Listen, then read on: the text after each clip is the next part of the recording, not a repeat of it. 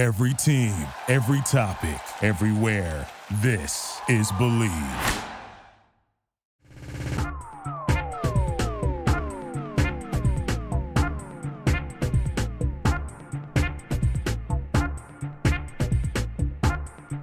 Hello, everybody, and welcome to another version of Bill Rhoden on Sports, still on the road. Uh, last time we did Bill, Bill Rhoden on Sports, I spoke to Jamal from uh, somewhere in South Carolina. uh, uh, I think I think it was now, I think it was uh, Beaumont, Texas, actually. Beaumont. Oh, that's Yeah. right, Beaumont, Texas. You told me to hurry up and get through Texas. Yeah, yeah. I, I was worried about you. yeah, I got through, man. Texas must be Texas is the longest state in the universe, man. I'm like, God, we still in Texas? Right, Jeez. it looks like it. anyway, but I'm but now I'm in Las Vegas, uh, Nevada, and uh, you know, speaking from Las Vegas with, uh, of course, my co-host, great Jamal Murphy. Jamal, what's happening? Same as always. Great to be here. Out out in uh, you know, not too bad Manhattan. You know, the weather's getting a little better. I think it's global war- warming is kicking in. I know, you know, enjoy now. And uh, our, our guest, you know, glad to bring him back again for the third time with a new gig, uh, is uh, the extremely talented Jonathan Jones. Uh, Jonathan Jones is a uh, writer, football writer for Sports Illustrated SportsIllustrated.com. Uh, Jonathan, welcome to the show again. Hey, yeah, I appreciate you all having me back. It's uh, it's always a pleasure and an honor. Yeah, and, and you know, you know, when the last time we spoke, man, you were with the uh, Charlotte Observer, and then next thing you know, this guy's writing for Sports Illustrated. What happened? I mean, ta- Look, you talent know- prevail. I know, besides talent prevail. but how, did, how did that happen? well, fortunately, you know they uh, they caught wind of me. I had an intern there uh, back when I was in college at, at UNC Chapel Hill, and uh, and so they they knew of me a little bit. And then of course, you you see it every year almost. Whenever kind of a an unknown team or a not well known team uh, goes deep in the playoffs or goes to the Super Bowl, usually like that next year, one of the beat writers from that team ends up getting a national gig. And I don't know if that's because the, they they realize that there are local that there's there's talent locally, or if they just like found this pattern and talent or not, they had to go get the beat writer. I'm not sure which one it was for me. Uh, but, but as the Panthers uh, went 17 and two last year, uh, obviously I had a little higher profile than in previous years, and so I'm very fortunate they called, and uh, when they call, you go, and that's what I did. Yeah. Well, I'm, I'm, I'm so happy for you, man, because you you're just such a talented writer, and uh, you know. And by the way, they just don't hire anybody. I mean, right. you know, don't don't sell yourself short. You you are an extremely talented guy. I just think I the time the, I, the time should have hired you, but once again, anyway, but no, you know, uh, just just congratulations, man. Uh, so Thank so you, what thank what's your assignment, and uh, what what's the difference in coaches before we start talking about football from what you do what you're doing with uh, uh, Carolina, the, the Charlotte Observer. What, are, now, are you still living in Charlotte? I'm still in Charlotte. That's right. So I'm I'm Oh, working wow. remotely, uh, obviously, Right. and and so I'm not I'm not in Manhattan uh, like Jamal, and, and that's probably better for me. Right. Uh, uh, I, I like my my climate uh, and, and my four seasons. Um, you know, it, it's been good. It's it's strange, kind of going from the daily beat writer grind, and especially the beat writer grind in this digital era where you might be putting out three to four things a day during the season, be it a blog or you know some kind of transcript, some kind of Q and A, um, you know some kind of bells and whistles for the Sunday sports section. To you know writing three things a week, and obviously those are going to be higher impact pieces. Um, but having that freedom and that autonomy, and SI and SI.com has given me a great deal of autonomy uh, to write uh, not just about football and X's and O's, because there are plenty of people at SI who write about X's and O's a lot better than I, uh, but to write about uh, intersections of sports and culture, uh, sports and, and race, uh, religion, uh, you Hmm. get into criminal justice. And so um, I, I've been very fortunate uh, that the editors there have let me do that, and it's it's been a very good marriage so far. You know, four months in. Mm. What would what would you say to? Um, there are a lot of people who want to get into this business. You know, Yeah. you, you hear it a lot. Of course, I hear it a lot. You know, Jamal it, and he's he's you know he's been you know uh, pushing that boulder up the hill. You know, based on on on where you are at this moment, what um, I, to young people, particularly young people of color and young black folks in particular, who who want to crack it, who want to do what you do, you know, what do you what do you tell them? I mean, is there is it any clearer to you now than it was like say five years ago? You know, it's it's not really, and I'll, I'll tell you why. I know a lot of folks who who kind of get into this business a little bit later than I did. So mm-hmm. when I got into it, I started as an intern at the local uh, newspaper my sophomore year of high school, and so I was taking calls, um, you know, middle school girls volleyball, uh, hmm. making sure you get everybody's name spelled right to get the brief in the paper.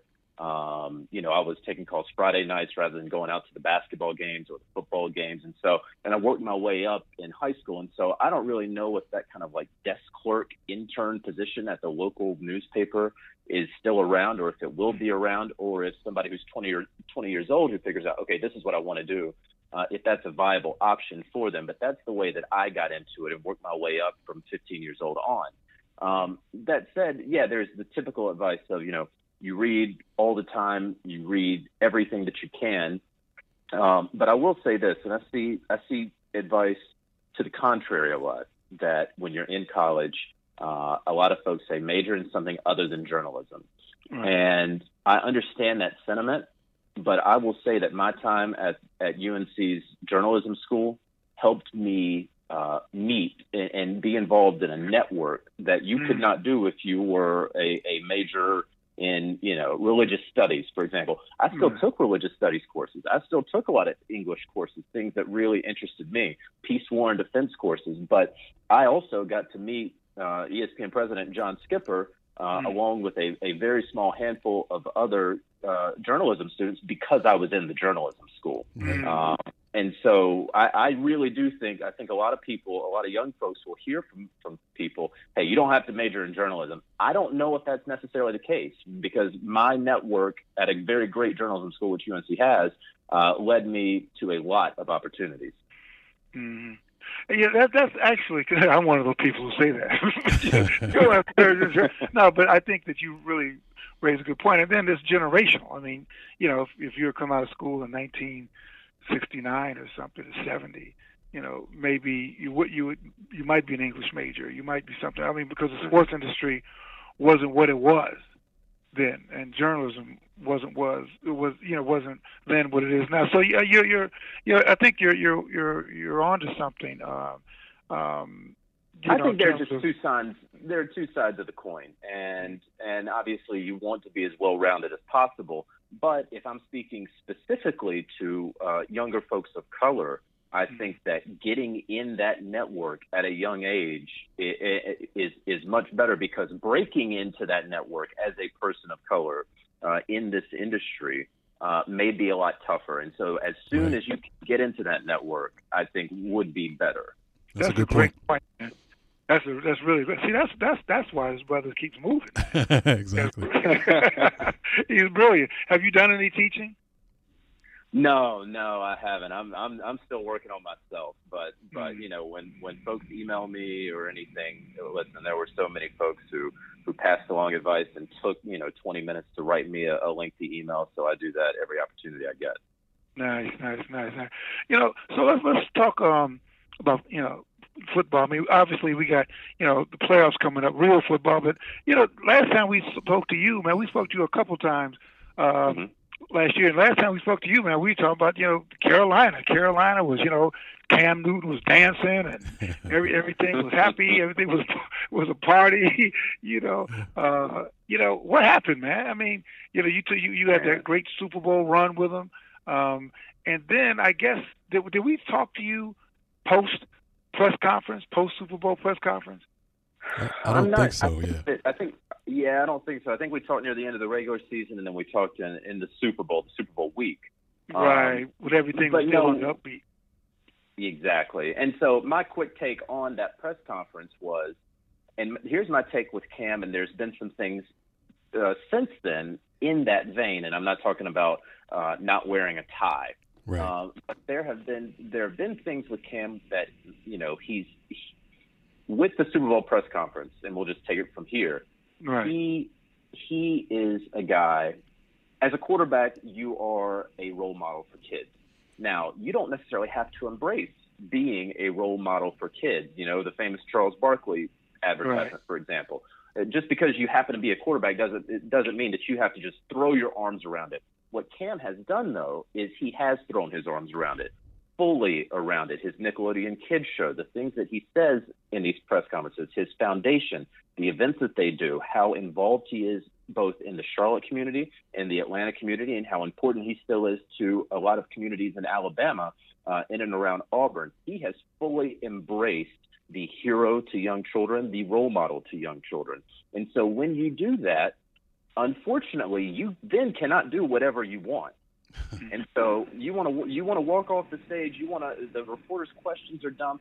I get it. I totally get it. But when you have put yourself out there as this guy that you that you tell parents, look, you can trust when your kids are watching me that I am uh, influencing them in a positive way. You can't you can't do what he did in the Super Bowl.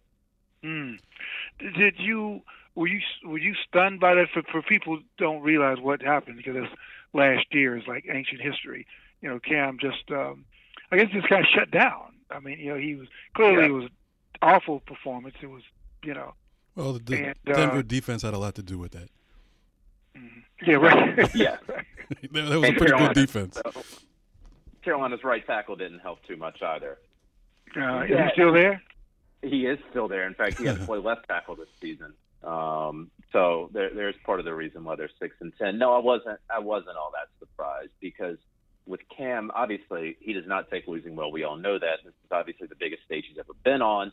And if he loses, well, you can't even go over that scenario with him before, right? Because you don't want to put the thought into anyone's head that week. Hey, if you lose, here's what we need to do.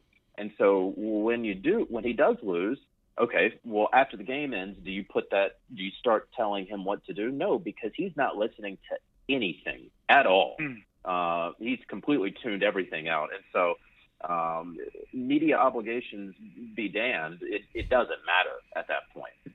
So, what do you think about? Do you think there was a hangover? Do Do you think that that Super Bowl experience, you know, played a role in the, in in his performance this year, or you think it was more team related and the deficiencies the team had?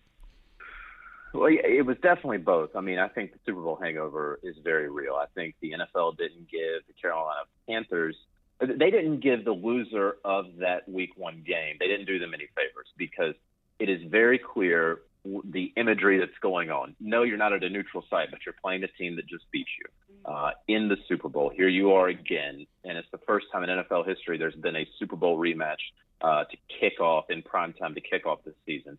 And so the Panthers losing that game as closely uh, as they did, I think, did set a tone for the season. I think there are two things. I think, or or there are three things. It's one, it's that tone. It's two, I think Cam very clearly regressed as a quarterback. Uh, his mechanics have not always been uh, super refined, but this year there was no doubt that he regressed. Now, uh, kind of parts A and B to that, his offensive line they were they were unhealthy. Uh, his wide receivers, especially Kelvin Benjamin, uh, I know he was coming off a devastating knee injury, but he was not good in his third year Mm. uh, in the NFL. And then the third point was I think there was, despite Ron Rivera's best efforts, I think there was uh, to battle complacency. There was complacency in training camp. Uh, When I was at the Observer, and I was still at the Observer at the start of training camp, if we had put out a projected two deep uh, depth chart at the start of camp, it would have matched up almost exactly with what the starting lineup was and the two deep in week one at Denver, minus the punter and I think the other corner. And so that speaks to there not being a great deal of competition um, in training camp. And so if you want to talk about we're not going to be complacent, we understand we're zero and zero. Once they got to training camp, we knew who was going to be the starters. We knew who were the primary backups. And there were really no surprises. I think that falls on the general manager. I think that falls on Hmm. the coach. And it was a failure uh, from the top down. And so I was not surprised uh, once they went to one and two that they went to one and three, one and four, and ultimately one and five. Wow.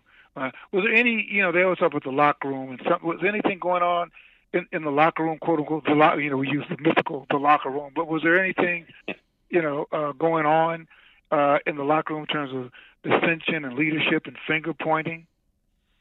You know, I don't think so. Uh, you know, those those guys, they are a good group of guys. They had, Mhm. for the most part, all just gone to the Super Bowl. I think a lot of people want to point to Josh Norman, again, like yeah, you you lost Josh Norman, but you added Kelvin Benjamin, and really the rest of the team was the same.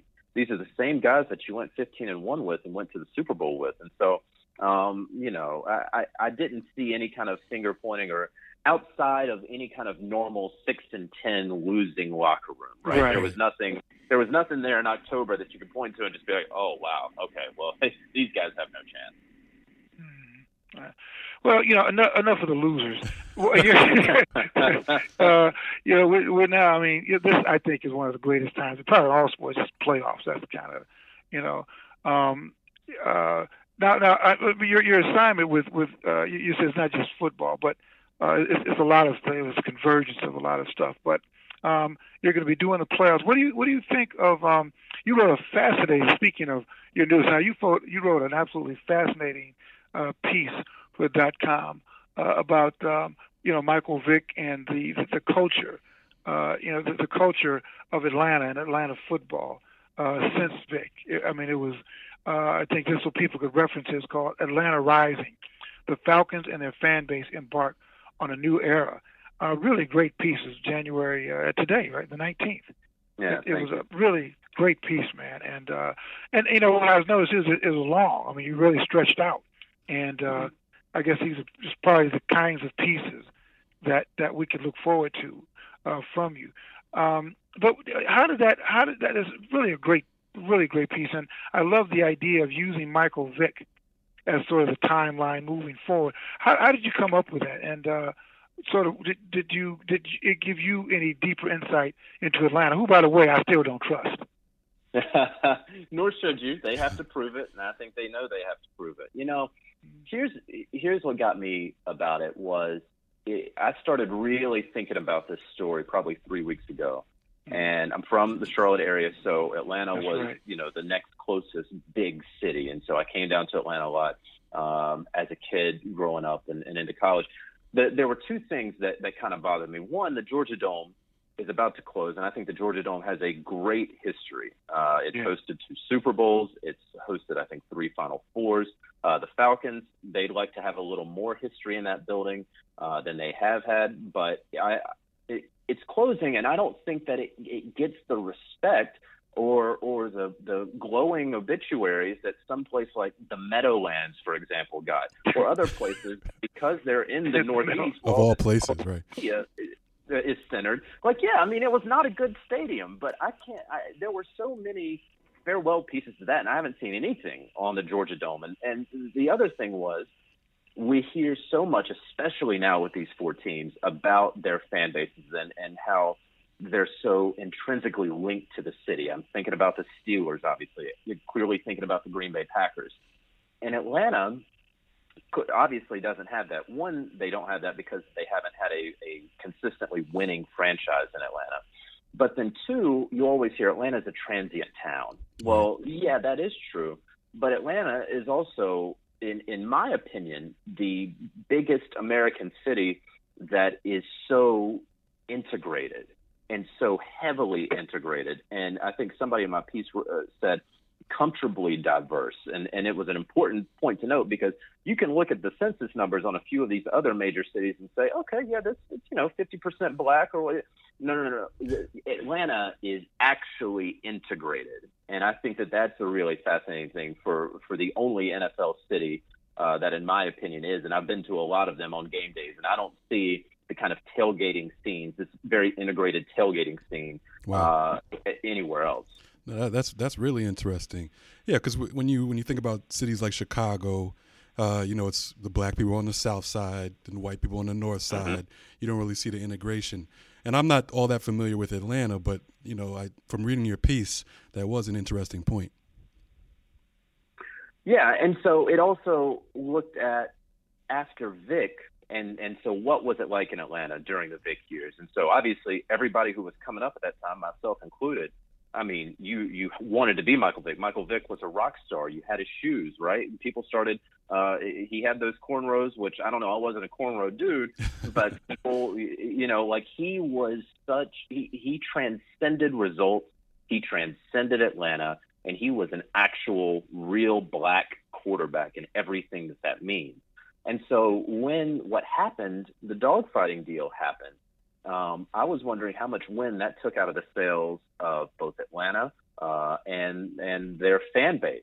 And in talking with folks, it was clear that there was a divide between uh, the black Atlanta fans and the white Atlanta fans, and it wasn't a matter of, of guilt or innocence. You know, obviously he pleaded guilty, but there was a a distrust bet- uh, among black fans uh, that the Falcons had just kind of washed their hands of him a little too quickly. That they didn't stand up for him at the press conference and say, "Hey, you know, we love and support Michael. Uh, he can he can play, and we're going to see what the judicial process brings." And because of that, there was uh, a sour taste in uh, in a in the mouths of a fan base in a city that at the time was 61% black. Hmm. And mm. and so how has that recovered? And again, it, who followed up Michael Vick? It wasn't another cornrow brother. It was it was Matt Ryan. and and so you know, and and you know that's taking nothing away from Matt Ryan, who has been a successful quarterback who will be the right. league MVP this year. But it took some time, and so it's looking at that, and it's also evaluating Atlanta's culture and how, as I mentioned, Atlanta was 61% black at that point. Now it's 54% black. And now you have a massive gentrification mm. continuing to go on in Atlanta. And so, so some of the things are changing. You have the Braves who moved away from Turner Field, a predominantly black neighborhood, and moved up to the suburbs to Cobb County. And that has a lot of folks uh, feeling a certain way. You have the Hawks who every other month seem to be putting their foot in their mouths about about black people. And so you, you just kind of have this is your base, Atlanta. And so what have the Falcons done the past 10 years? You, you also brought into it a lot of hip hop and the influences of uh, Atlanta hip hop or the or Southern hip hop in general. And I was just wondering, uh, you know, what did what did you what were you trying to to get at with that with that correlation? Yeah, I just think uh, again, I think that Dirty South and and Atlanta rap, while uh, mainstream, may still not necessarily be as appreciated. Going back to my Georgia Dome point, it may not be as appreciated in the mainstream um, as it as it should be. You know, I think a lot of folks still kind of think about East Coast West Coast rap, and and you know that's obviously L.A. and New York, and that's not Atlanta, and that's not Houston.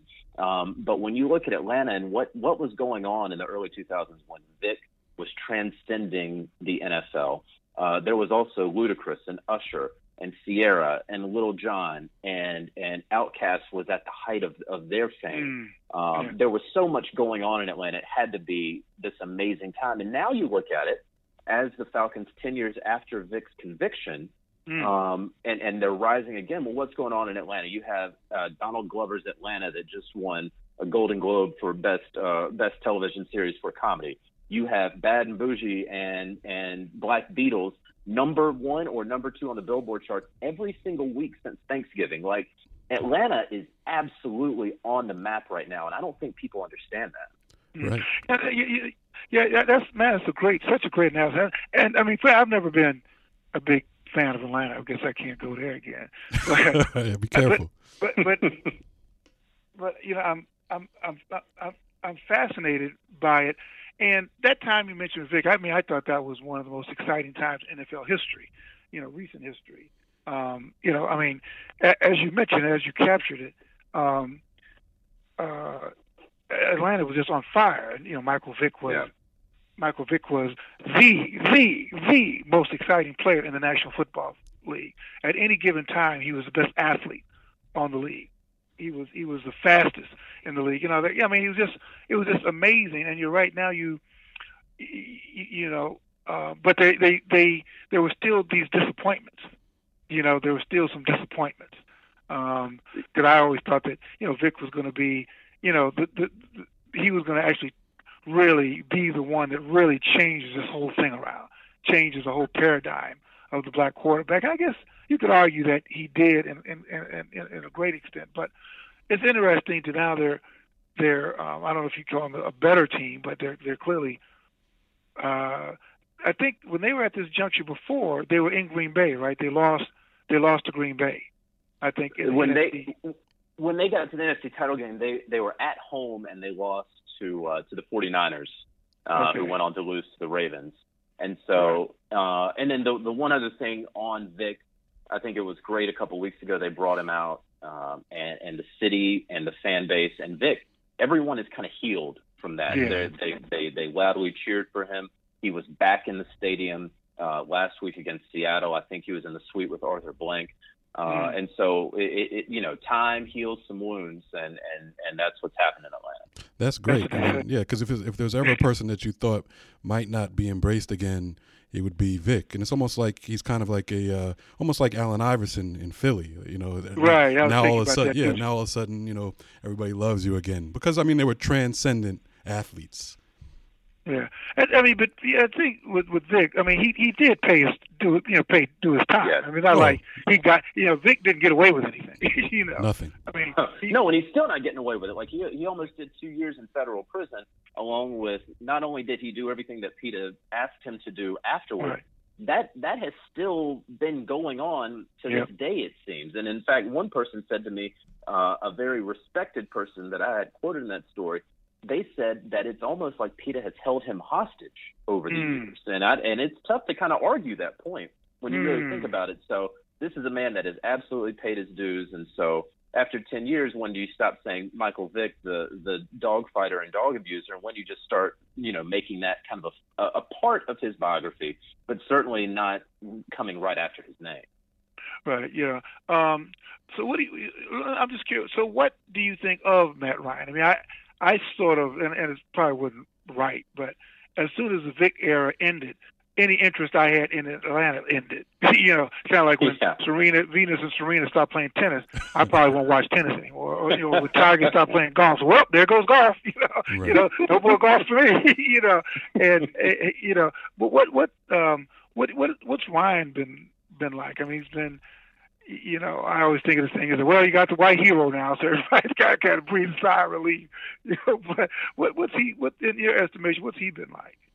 You know what? I think that he has very gracefully understood his predecessor, the situation that they were in, um, I, I, and obviously he's been a winner on the field. Uh, there was a there was a stretch there when Mike Smith was the head coach that for the five years that that he was the head coach and they were going to the playoffs and that included the 2012 run that only Bill Belichick had a better five year stretch than Mike Smith Hmm. and those Falcons. And so I think before this season, I think everyone would probably say that Matt Ryan had underachieved as a quarterback. He was a he was a pretty good quarterback, drafted number three overall, but he was never that star quarterback. He was your franchise quarterback, you know, a tick better than than Kirk Cousins. And so now that they had and uh, yeah, so that's not really That's a great right? put. That's a great put down, by the way. Yeah. Kirk Cousins. but you know, this year, uh, Kyle Shanahan in his second year as offensive coordinator has really unlocked the secret to the Falcons' offense. And you had Julio, who again, you want Julio to be healthy, and he's just always going to have that foot injury that's going to keep him out of a couple games every year, or take him out of the third quarter of, of a game or something like that, just like what happened last week. Um, but he has Kyle Shanahan now. They have a very fast-paced offense, an explosive offense. I think only five other teams in NFL history scored more points than these Falcons did, and and so we're starting to see what you hoped Matt Ryan would be probably in year five. It's happening in year nine, but at least he wasn't bad years five through nine. He was just, you know, a little bit better than good, but you wanted him to be great then. Well, now he's great. And so Hmm. do you hold the past four or five years against him? Uh, maybe if, if you're a diehard Falcon fan, you do. But for me, at least it's happening. Well, they, they have so many so many weapons around him too. I mean, you got Julio Jones. He has a great running attack. Uh, what about the defense? Do you see the defense holding up against Green Bay? You know, I don't see either one of these defenses holding up. I Um, know. right. you know, I, I think this is going to be a 38 to 35 kind of game, and it Mhm. it might even be like last team with the ball uh, that Mhm. that wins the game, just like the Dallas game was. Right. I think we have a very similar game to that where they start trading a couple field goals there at the end, and it's a matter of who has 30 seconds on the clock and can get past uh, midfield. Mhm. Well, what do you think? I'm just curious. What do you think of Dak Prescott? Um, I mean, it, clearly they they lost, but what do you think of him this season? Yeah, you know, I went out to Dallas. I was there for for that Green Bay game, and then I, I went out there and uh, and did a piece on Ezekiel Elliott earlier in the season. So I've spent some time around Dak. Um, I'm, what a kid! Because you think at the beginning of the year you remember all those uh, all those rookie or first year quarterbacks who were who were just killing it. Like obviously Jimmy Garoppolo wasn't a rookie, but it was his mm-hmm. first time starting. He was crushing it. Right. Uh, you had uh, Carson Wentz right. crushing. Dak Prescott was crushing. Even Cody Kessler, the Browns quarterback, he got a win or two earlier. No, he didn't, but he, he was playing. well. yeah, no, no, but he was playing well. And so I, I remember writing a piece probably like week three. It was like, hey guys, pump the brakes. Let, let's not let's not start getting their bus ready for Canton right? I mean, this is just week. This is this is very early in their rookie season. They're going to come down to earth. It turns out, obviously, Garoppolo didn't get an opportunity to come down to earth. Uh, Carson Wentz fell to earth, and Dak Prescott got even better. And there was no rookie wall for him, and how he handled uh, the Tony Romo situation. Uh, I was very, very impressed by that young man. Now, again, I just came off a season covering the Carolina Panthers 15 and 1 and they went to 6 and 10. So I don't know if 13 and 3 Cowboys going to the NFC divisional round means that they get back there and, and host another playoff game next year. Uh, when you start thinking about it, the last time that the, the Cowboys were in the NFC championship game uh, was 96, which was hmm. 21 years ago. So that baby that was born that night that the Cowboys last won an NFC uh, uh, conference game, uh, title game, that baby can now drink. and a lot a lot of Cowboy fa- fans have been drinking since then. I mean, because it's just been one frustration after, including by the way that game. I mean, I know we're talking about the teams that survived, but even that game was was frustrating and extended. Even though I guess when you think when you really look back on it, Aaron Rodgers, and, and again, you know, you know, I'm I'm sort of this whole. I always look. I always look suspiciously at the whole white hero thing, you know, and people mm-hmm. always trying yeah. to get the great white hope and that kind of stuff you know, Rodgers really delivered, man. I mean, I mean, now, he still only won one Super Bowl championship, but yeah. really this season, probably beginning with uh, we're going to run the table. I mean, he's he's just been on fire. I mean, I, I think he's played maybe better than anybody in the league except Brady, and maybe you know, I don't even know if that's a fair comparison because they have to they're, they're asked to do completely different things. And don't, and don't forget, yeah. don't forget Matt Ryan, who we were talking about before. I think he he led the league in terms in passer rating, I believe, and then it was uh, Brady, then then Dak Prescott. But going, I mean, just just to touch on Dallas's last time, I know obviously, you know, nothing's given, especially in the NFL. But you got to like Dallas's chances in the future with with not only Dak Prescott but with Ezekiel Elliott uh, and the offensive line. I mean, there's not there are not too many teams that are that are that young at those key positions and that and that have proven to be that good. Yeah, no, 100%. I mean, it, clearly, what what Dak and Zeke did throughout the season, where they didn't hit a rookie wall, that has to make you feel good. They have uh, invested a lot of draft picks in that offensive line. A couple of, uh, you know, Tyron Smith is on his second contract now. You don't have to pay offensive linemen a whole heck of a lot, especially interior linemen. So when they get on their second contract, that's not going to be a huge chunk out of their salary cap. They have to find more consistent pass rush. Uh, there has they have they just don't have that that great pass rusher uh, right now. And you know if they want to keep doing this dance with Randy Gregory, and the NFL wants to keep suspending him for you know him smoking some weed, uh, when Mike when Michael Floyd can be passed out in the seat of his car. Uh, and get a and get a DUI, but then catch a touchdown pass for Bill Belichick uh, a couple weeks later. You know, I think I think that that's actually something the the league really needs to look at. Um, but you know, all that said, they they absolutely have to find another pass rusher if they're going to get over that hump because mm. you know you're not going to play Aaron Rodgers every time you get into the playoffs. But he was able to escape out of that pocket. He wasn't hit enough, and that's what you got to do. You got to hit Aaron Rodgers.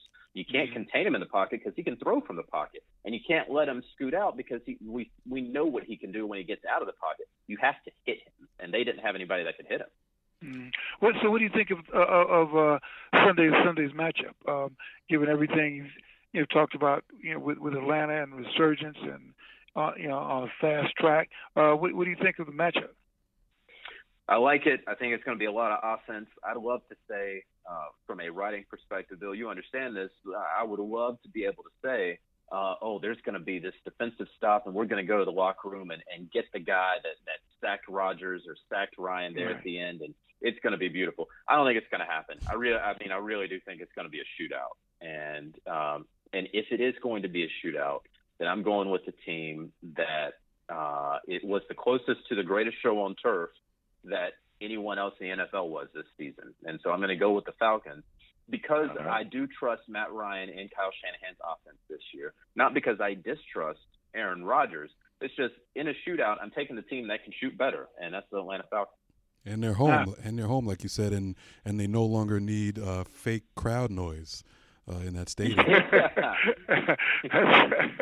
I forgot about that. The fake crowd noise.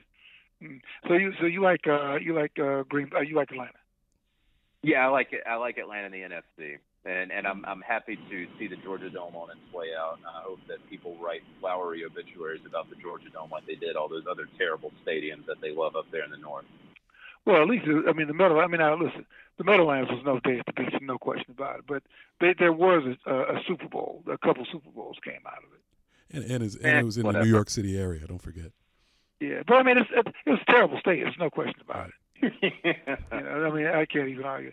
Hey, hey, uh, Jim, let's let's take a, a real quick break, and then we'll come back and, and look at the uh, uh, look at uh, the Pats in Pittsburgh and uh, Mike Mike Tomlin outed by one of his own players. We'll, let's, let's, let's talk about that when we come back in two minutes.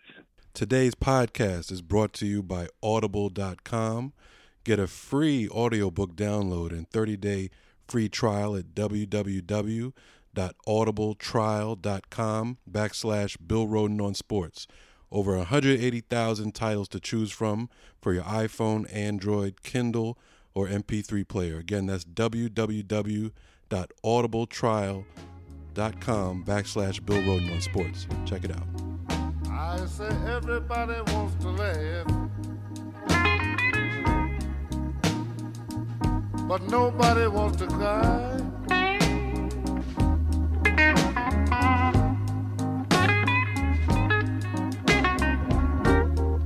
Everybody wants to go to heaven, but nobody wants to die.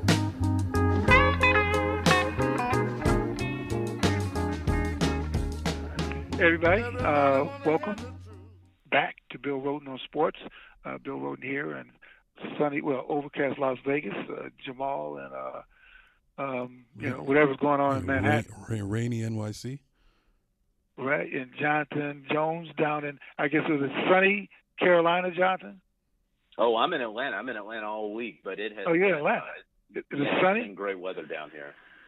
Yeah, that's a good. I mean, a lot of people. I know a lot of people love, love, love, love, love Atlanta, and uh I'm always intrigued by it. But I guess you're right. I mean, to think of, of, of Atlanta as a Super Bowl town, you know, sometimes you know they are with the Patriots and they Green Bay. You know, to think of Atlanta as like as, as a parade, I, I guess it might be kind of interesting to see them win a Super Bowl just to, to see how the city reacts to Atlanta, the Atlanta Falcons winning a Super Bowl. It's hard to, it's kind of hard to imagine. It is, and, and, yeah, and, it the, is. and your point about you know being a diverse city. Just going back to that again. I mean, I was watching just watching the games last week weekend, and when they cut to the crowd, it really is the only NFL stadium when when when the when the cameras cut to the crowd that I see uh, any you know a number of black people, and I just noticed that right. last weekend. So, you know, I might have to start rooting for Atlanta. I don't know. You, you know, yeah, I know. No, that's actually a good one. Because normally I'll, I'll, I'll start with the team with the black coach, the team with the most black players, the team with the black quarterback. Maybe now it's like the team with the most black fans. There you go. that, that that's Atlanta by far. exactly. Um, by far. Uh, now on the other on the other end, go to the Patriots. Uh oh. Golly. You don't want hate mail. Uh, no hate mail to Bill. Nah, Boston is very inclusive, right? yeah, yeah, we know Boston has a deep history of being inclusive, right? Um, what do you what do you think of that matchup? Pats, uh, the Pats in Pittsburgh, and of course, you know the big the big dust up. Uh, uh, uh, the big dust up was um, uh, Antonio uh, you know, Brown. with, with Mike Tomlin being outed. What, what did you what did you think of that? You know, uh, Mike Tomlin being outed by one of his players who actually Facebook Live Tomlin. That's something you would do, Bill. Yeah, I thought that was that was such a, a poor idea by by Antonio Brown. Like, I don't think that he needs to be, you know, quartered in the in the in the court square at, at 12 o'clock, right? I mean, like let's let's keep things under uh, under control here. I think a lot of people were outraged, and it was a really dumb thing that he did, and you know, I'm sure he got fined. I'm just making up this figure. I'm sure he probably got fined a, a couple, you know, a couple ten grand Right. for what he did. Um, but what Tomlin said in that video, I think Tomlin was kind of taking some grief. You know, he called the the Patriots a holes or whatever. I don't know if he even that's coach. That's that's just being a coach. Like he Right. would call the thirty other teams that. Um, and and you know these are things that these guys all say to one another, and it's a it's a culture that a lot of people um, are not privy to, or not fortunate enough to understand. Um, and it's it's high intensity, and it's also yeah, I'm down here in Atlanta where they're talking so much about brotherhood and, and family. Um, and you know, you don't have general managers who, who cut you and family. Uh, and so it's not exactly that. Um, but it is important, uh, to, to have that familial, uh, sense around there. And if you're Facebook living, uh, kind of the, the patriarch, uh, when he's delivering a very important speech, uh, that doesn't go over well. Mm. Well, uh, what, what do you think? I mean, you've been obviously all of us have been in locker rooms. Um, what do you think? I mean, th- does the locker room have a, a particular? Do you think that that, that it, it does have a sort of particular? Um, uh, what do you call it? Uh, um, it, it's kind of off limits. It- It's got a particular. Um, uh, I forget. I'm, I'm not coming up with a word, but it's it's immune. It's uh, it's it, it is a special oh, it's, place. it's a, yeah, it's a Sanctuary, yeah. if you will. Yeah, Mhm. I I I think so. Um, to a point, I, you know, I reported on a story, uh, but we're talking about this just as the uh, just as the inauguration is about to happen. Uh, Can't wait for that. about that. I, I reported on a story uh, right before the election about how the locker room discusses politics. And what became clear in my reporting of the story was I wasn't going to get very far with a lot of those guys unless they went totally anonymous in, in Hmm. talking to me. And it was one to hide their political views, and then two to protect what was being said in the locker room among among those guys. And so they really didn't want to go into specifics. They very much wanted to keep what was said in there uh, within those four walls because they do trust um, in in whatever this idea of locker room and family and team is. Uh, and you know, I've never been on an NFL team. I haven't been on a team in quite some time, uh, but I do I do understand uh, not wanting to betray that. Right, and that's, So- that's so why the, the the Antonio I'm Brown sorry. thing was so crazy. I mean, just the fact that you know everybody knows when you're on a team and the and the coach is giving a speech after the game, it's a personal situation. So for Antonio Brown to broadcast that, and, and during the broadcast, just it actually seemed like he didn't know he was doing anything wrong, and it was just it, I just didn't get it at all.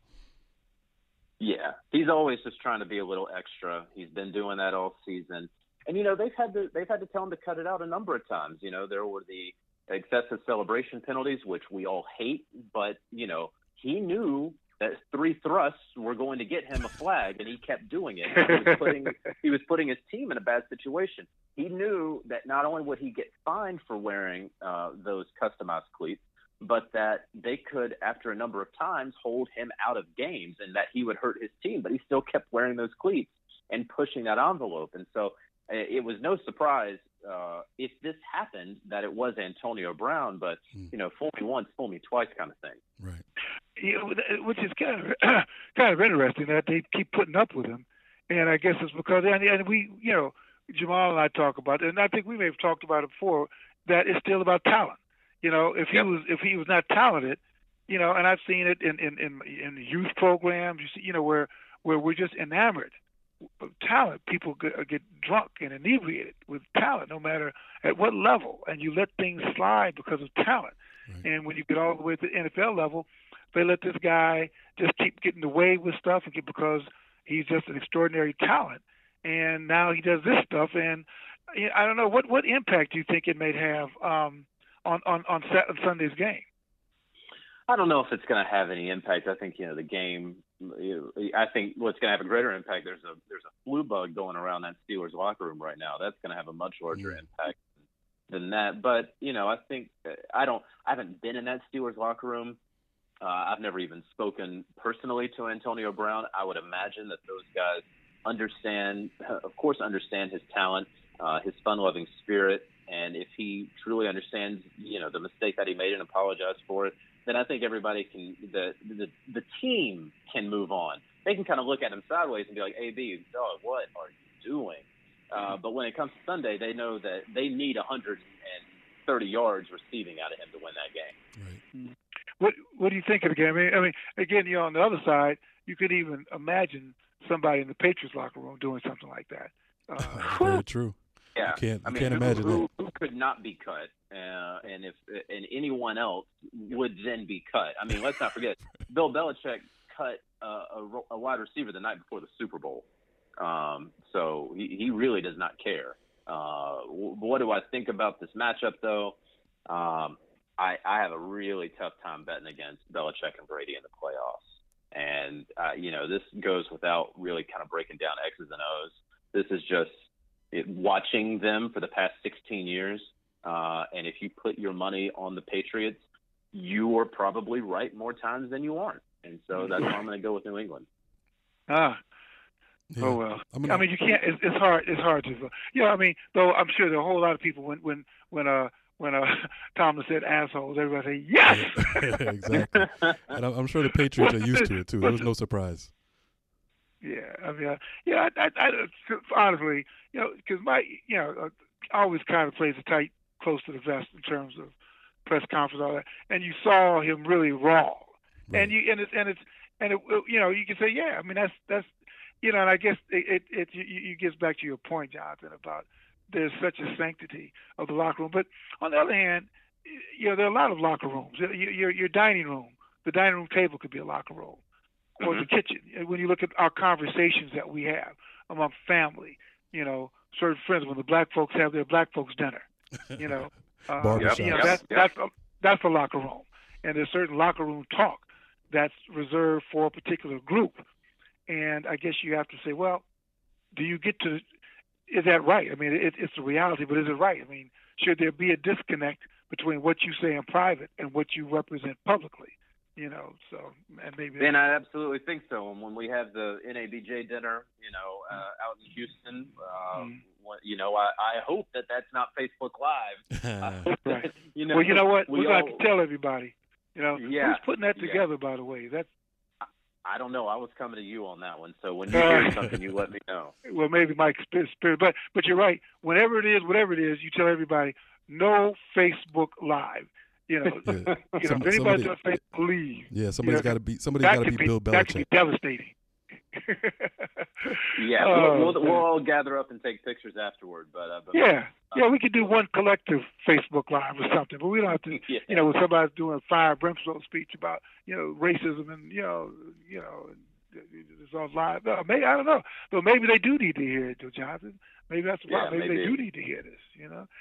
Uh, the last thing, man. Speaking of this, um, we we we told you we wanted to ask you about Kaepernick.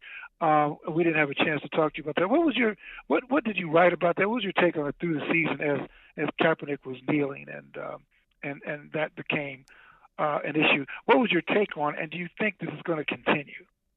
Yeah, so I look. So far, he has been true to his word on on the things that he said. Right? I mean, he he said uh, that he was going to donate a million dollars. He is well on his way to doing that. He's showing the progress on his site um, and, and what that money is going to. Mm-hmm. Um, he is doing a very smart thing by helping um, minority, uh, younger minorities understand their rights when they speak with police, and, and that education I think is is critical. Uh, we can talk all we want, and we saw in so many of the uh, debates. Uh, the, the the the key word was community policing, and no one really even knows what that means. Uh, but you can just keep saying that enough, and it's like, oh, okay. And then you'll see on Facebook some picture of a police officer playing basketball in what looks like the projects, and they're like, oh, that's community policing. Right. Yeah, okay. Well, why don't you stop asking people who are just riding their bikes down down the wrong side of the road to pull over when you can just like let them know, hey, hop on the other side and just keep moving. And Right. so, so with Kaepernick, I think that he is really he to to play defense is really the best offense right here because it, I don't know if he can attack from within that system after the path that he has chosen, which is, of course, to take a knee during the national anthem. Uh, and I think that that is a it's a fantastic thing that he's doing, how he's standing up. And so when he says uh, that that he won't stand for the national anthem until uh, people of color stop being oppressed by the institutions of America, well, we're we're about to find out Friday at noon that none of that's going to stop. Right. Um, and, and, and we've known that for some time, but none of that is going to stop. And so He's going to be uh, kneeling for a long time. and his word up to this point. Exactly. If, I, I expect him to continue doing it. Now, but it is important to note that there have been missteps. That Kaepernick has not been perfect on this. You know, the the the socks with the the cops as pigs, I thought was in poor taste. I thought the Fidel Castro um, T-shirt was in poor taste. Uh, and then when he was asked about it uh, around the time of Castro's death, uh, while he made a good point about Malcolm X, you cannot look at Fidel Castro in only that vacuum, I think. Right. And so there were a couple things that I, I was like, ah, I wish you wouldn't have done that or said it that way. But he has been a great orator of his position. Uh, and that's exactly what what this kind of demonstration needed. Right. And you, and you don't have to be a perfect a perfect guy. Yeah, you don't have to be a perfect guy. I mean, I mean, everybody makes mistakes. He, he doesn't. He's not. He doesn't know all about every issue. I was disappointed when he said, uh, uh, you know, another thing he did is that he said that he didn't vote and it didn't, you know, didn't matter who won the election. That kind of hurt Yeah, his position. right. And people, obviously, people who were already against him jumped on him for that. But it doesn't take away the the act. You know, the act the the act that was needed. Uh, you know, taking a stand for for wrong that was going on. He did that, and and you know he may make mistakes in other areas, but this was a what he's what he's done and is doing is a huge deal. Mm. Do, do you think he's going to get a job, another job uh, this year, uh, next year? It's going to be tough. I mean, I do think that he showed enough improvement. He was not very good early on, and I think that once he started putting a little more weight on, once he got some more confidence, once he kind of got healthy, I think that he showed enough improvement. Look, he's not. I don't think that right now what I saw makes him a good NFL quarterback. That's okay because there are really only 15 or 16 good NFL quarterbacks, and there are 32 teams. Right. So you know, you you you really like Blake Bortles is not a good quarterback, but he's a starting quarterback for the Jacksonville Jaguars. And so, um, like you know, Tim Tebow, for example, was a terrible quarterback and didn't belong on any team's uh, three deep depth chart at that position. You cannot tell me that there are 64 quarterbacks that are better than than Colin Kaepernick, and that's Right. just it's just not the case. And so, because of that, because of the dearth of talent there, um, I, I, I, and because of the progress that he showed, he actually can win you games at the quarterback position, and that is a position that is too important. If he were a safety, an aging corner, or something like that, and he was doing this, he might not have that kind of rope, but he plays a very important position, and he plays it. Um, he plays it good enough where others cannot, and so that's why I think he keeps a job. Right, right.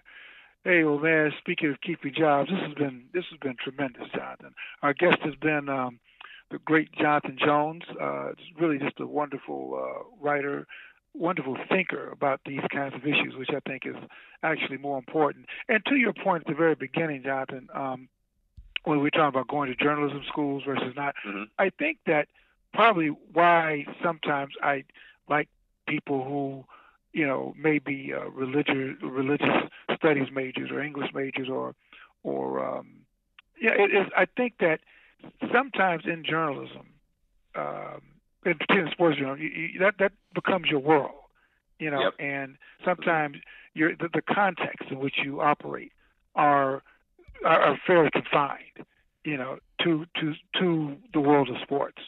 Um, and I think sometimes to be able to to contextualize issues, to uh, you know, to synthesize, I think is, is a tremendous gift.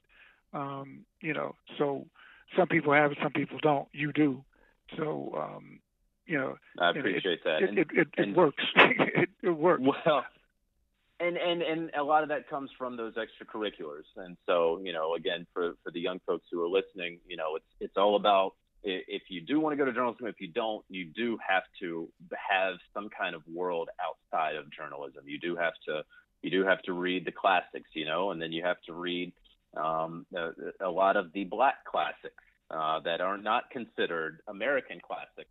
Um, Right. and and so uh, that that obviously should be, um, but yeah, I, I think that all of that is, is very important to, to be rounded and to, and to do stories that people care about. I'm getting tremendous feedback on this Atlanta piece, and that Yeah. that didn't come together because I covered high school football in, in college for the for the local newspaper. That came together because I read a bunch Yeah, because you're a real black people. man. Yeah. like Vick was a real black quarterback, he was real. as opposed to as, as, as opposed to RG three maybe. I, Oh. I, I, easy, easy. I know. No, listen, I I pulled for RG this year. I really I really pulled for RG three this year. I thought that he was sufficiently humbled, and I thought Yeah. that he yeah. I just felt bad that he got hurt. So you know, no longer cor- cornball brother. Hey, hey, hey, our guest has been uh, Jonathan Jones. He's a uh, uh, a writer, uh, uh, a writer, a um, uh, Sports Illustrated, SportsIllustrated.com. Covers the NFL, but he also covers uh, the convergence and the synthesis of uh, of race and culture and sports in just a, a tremendous way. So check him out. What's your handle, uh, Jonathan? You have, like Yeah, Twitter and all that stuff. Yeah, it's at jjones9, and then of course you can follow the work on SI.com. All right. Hey, listen, man, you got to come back. Um, you know, uh, maybe after this. Well, oh, we didn't ask you. So who's going to be in the Super Bowl? Who's going to win it? Yeah, I got I got New England and I got Atlanta. hmm And uh, you know, that's what I picked at the beginning of the playoffs. That's what I'm going to stick with. Uh, I had New England winning. Uh, I reserve the right to change my mind on that. Um, but again, you know, like I told you guys, like I just I really don't like betting against Brady and Belichick in the postseason. Right. But they do they do they do take L's now. Don't forget. I mean, they do They do. they do They lose do, sometimes. And, you know, and, and and and Pittsburgh Pittsburgh plays him tough now. I mean, Right. you know, and so, in, in some ways, you know, just like with Ali, sometimes you tell somebody what you think, and there's no you know polite stuff, and you just sometimes it works to the you know it works to your advantage because there's no they know this is what I think, you know, Right. deal with it. Right. And now what? and you know? and more importantly, they have they have three guys at three positions that, that are probably near or close to the top of, of those positions at quarterback, running back, and wide receiver. So they have weapons to get it done. So, you know, I'm I'm rolling with No doubt. Pittsburgh in that one. We'll Part of part of it is New England hate, but whatever. Yeah, I know. Well, I'll, I'll be very open with that. you know. Hey, hey, Jonathan, thanks so much, man. Have a great time in Atlanta. Have a great time in Houston. I may see you in Houston. Yeah, I hope so. Jamal, Bill, really appreciate it, y'all. Thanks a lot, All man. right. Appreciate you. Take care now. All right. Oh, okay. All right. See you guys on another version of Bill Rhoden on Sports. Thank you so much. God bless and uh, enjoy football, America's great pastime.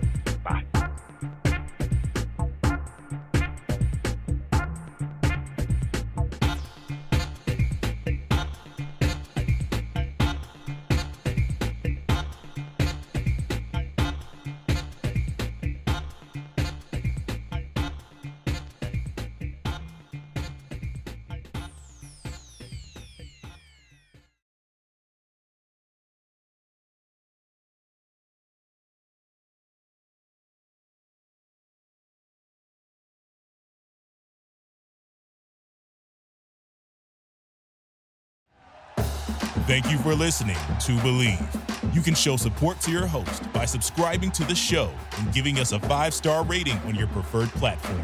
Check us out at Bleav.com and search for B L E A V on YouTube.